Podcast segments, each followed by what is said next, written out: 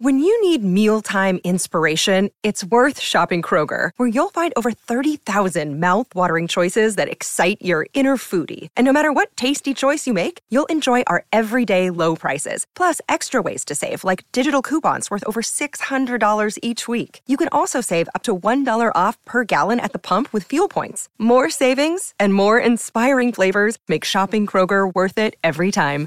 Kroger, fresh for everyone. Fuel restrictions apply.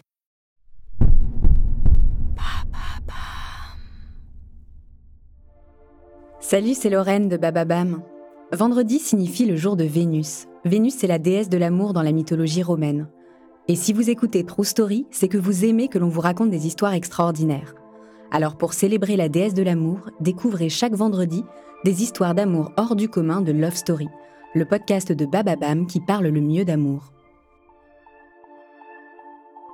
C'est la plus célèbre des histoires d'amour de la mythologie. L'histoire d'Eurydice et d'Orphée façonne notre imaginaire collectif depuis des siècles. Elle n'a cessé d'inspirer des adaptations des plus fidèles aux plus personnelles. Une histoire de lyre, de serpent et d'enfer, une histoire d'amour.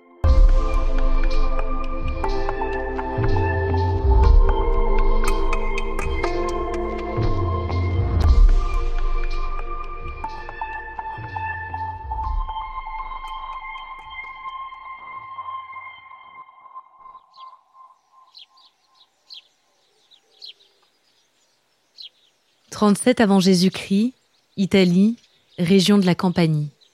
Virgile commence la rédaction d'un long poème didactique. Du haut de ses 27 ans, il est déjà un poète reconnu. Son recueil Les Bucoliques, paru l'année précédente, a connu un franc succès. C'est son ami et protecteur, Caius Silnius Macéas, ou Mécène, qui l'a pressé de se lancer dans ce nouveau projet colossal. Il faut sept ans à Virgile pour finaliser les Géorgiques. Au total, 2188 vers divisés en quatre livres. Dans le quatrième livre, Virgile introduit deux personnages, Orphée et Eurydice, des figures mythiques déjà connues. Le personnage d'Orphée a existé sous bien des formes et la légende qui le lie à Eurydice a déjà été racontée. Mais pour la première fois, le poète donne une identité à la bien-aimée d'Orphée qui, dans les formes anciennes, restait anonyme. Après les Géorgiques, un autre génie immortalisera leur histoire d'amour. C'est Ovide, dans les livres 10 et 11 des Métamorphoses. La légende d'Eurydice et d'Orphée telle qu'on la connaît aujourd'hui n'est que synthèse, adaptation de ces deux récits anciens.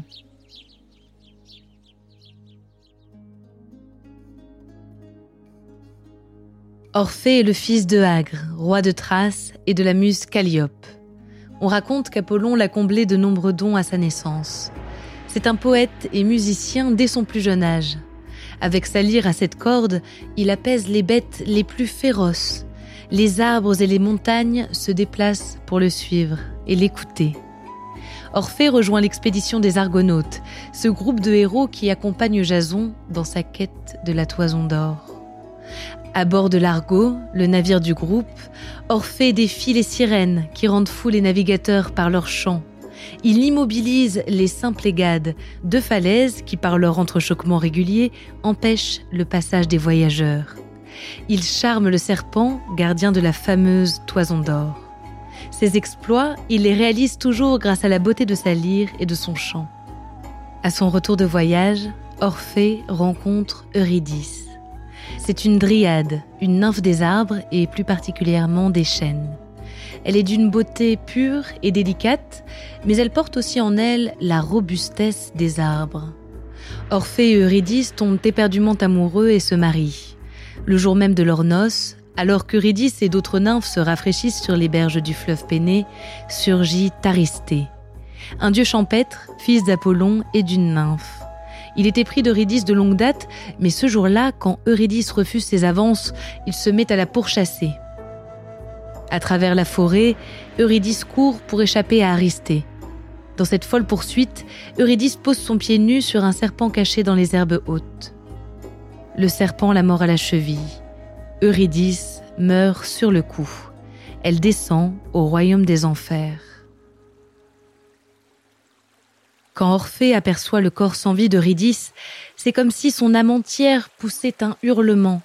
La douleur est lancinante, il est inconsolable, impossible de vivre sans Eurydice. Il doit la récupérer, il se rend à la porte des enfers en Laconie. L'entrée est gardée par le Cerbère, un chien à trois têtes. Orphée, accompagné de sa lyre, entonne une mélodie qui charme la créature.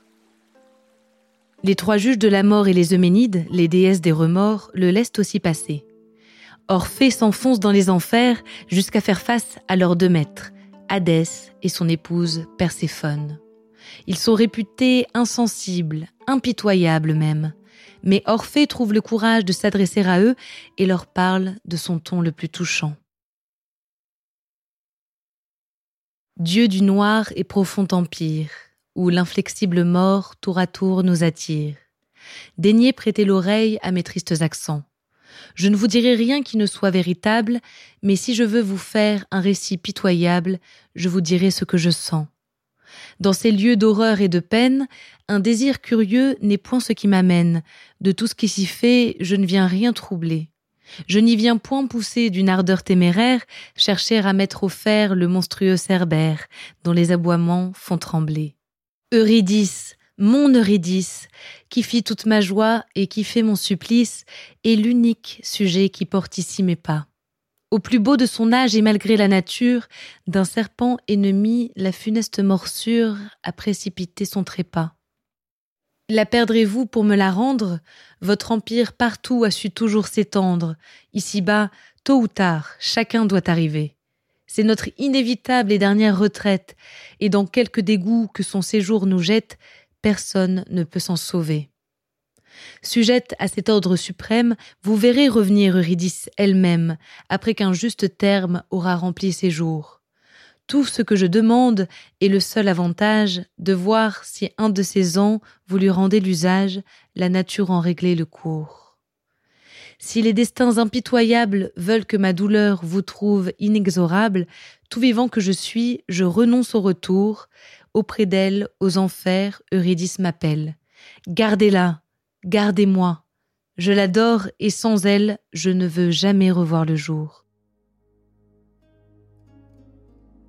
Hadès et Perséphone, soudainement frappés de compassion, décident de rendre Eurydice à son époux. Hadès pose toutefois une condition. En remontant des enfers, Orphée ne devra pas se retourner, pas une seule fois, pour regarder Eurydice derrière lui, jusqu'à ce qu'ils soient tous les deux sous la lumière du soleil. Orphée promet d'obéir à cette loi suprême. Mais alors qu'ils sont presque sortis, Orphée se retourne, inquiet qu'Eurydice s'égare en chemin. Aussitôt qu'il l'aperçoit, elle disparaît. Il tente de l'embrasser, mais elle est redevenue une ombre. C'est l'air qui l'embrasse. Eurydice est morte une seconde fois. Orphée demeure inconsolable. De sa mort, de nombreuses versions existent. D'après la légende la plus populaire, Orphée serait devenu misogyne après la perte d'Eurydice. Il aurait repoussé toutes les femmes de Thrace, détourné du mariage les autres hommes. Il aurait refusé de chanter dans les fêtes. Excédé de son comportement, les Ménades, accompagnatrices de Dionysos, auraient fini par le mettre en pièces au bord de l'Èdre. D'autres versions racontent qu'Orphée se serait tué lui-même au retour des enfers. La portée des légendes qui entourent Orphée est telle que l'orphisme est considéré comme une religion de la Grèce antique. Elle place l'initiation au cœur de sa philosophie. Le récit de la descente aux enfers du poète en est le modèle. L'histoire d'Eurydice et Orphée fait à travers les siècles l'objet d'innombrables adaptations. Des sculptures antiques aux paysages avec Orphée et Eurydice de Nicolas Poussin. Des opéras de Péry, Monteverdi jusqu'à Gluck, dont est tiré l'air Che faro senza Eurydice. En français, J'ai perdu mon Eurydice.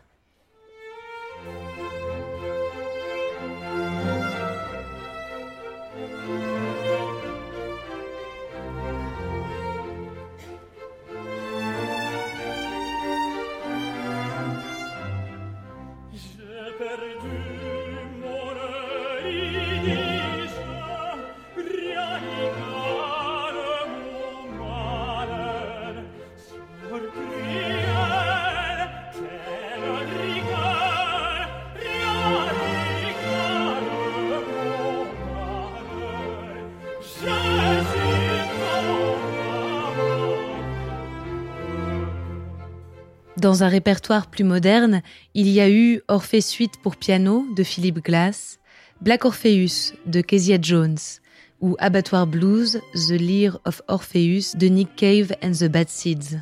Il y a eu les films Orphée et Le Testament d'Orphée de Jean Cocteau. Il y a eu des adaptations plus libres. En 1959, dans Orphée Negro, Marcel Camus transpose le mythe à Rio de Janeiro. Son Orphée est noir et vit dans les favelas. Cette adaptation d'une pièce de Vinicius de Moraes reçoit la Palme d'Or à Cannes. Manhã tão bonita, manhã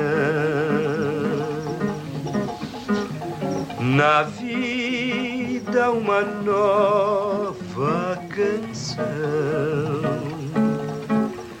Cantando só teus olhos Teu riso,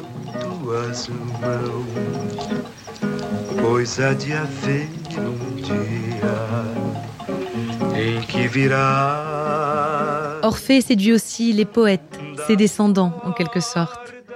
Mais alors que la plupart, Hugo, Rilke, Apollinaire, se concentrent sur le joueur de lyre, c'est à sa femme que Marguerite Yourcenar dédie son roman, la nouvelle Eurydice.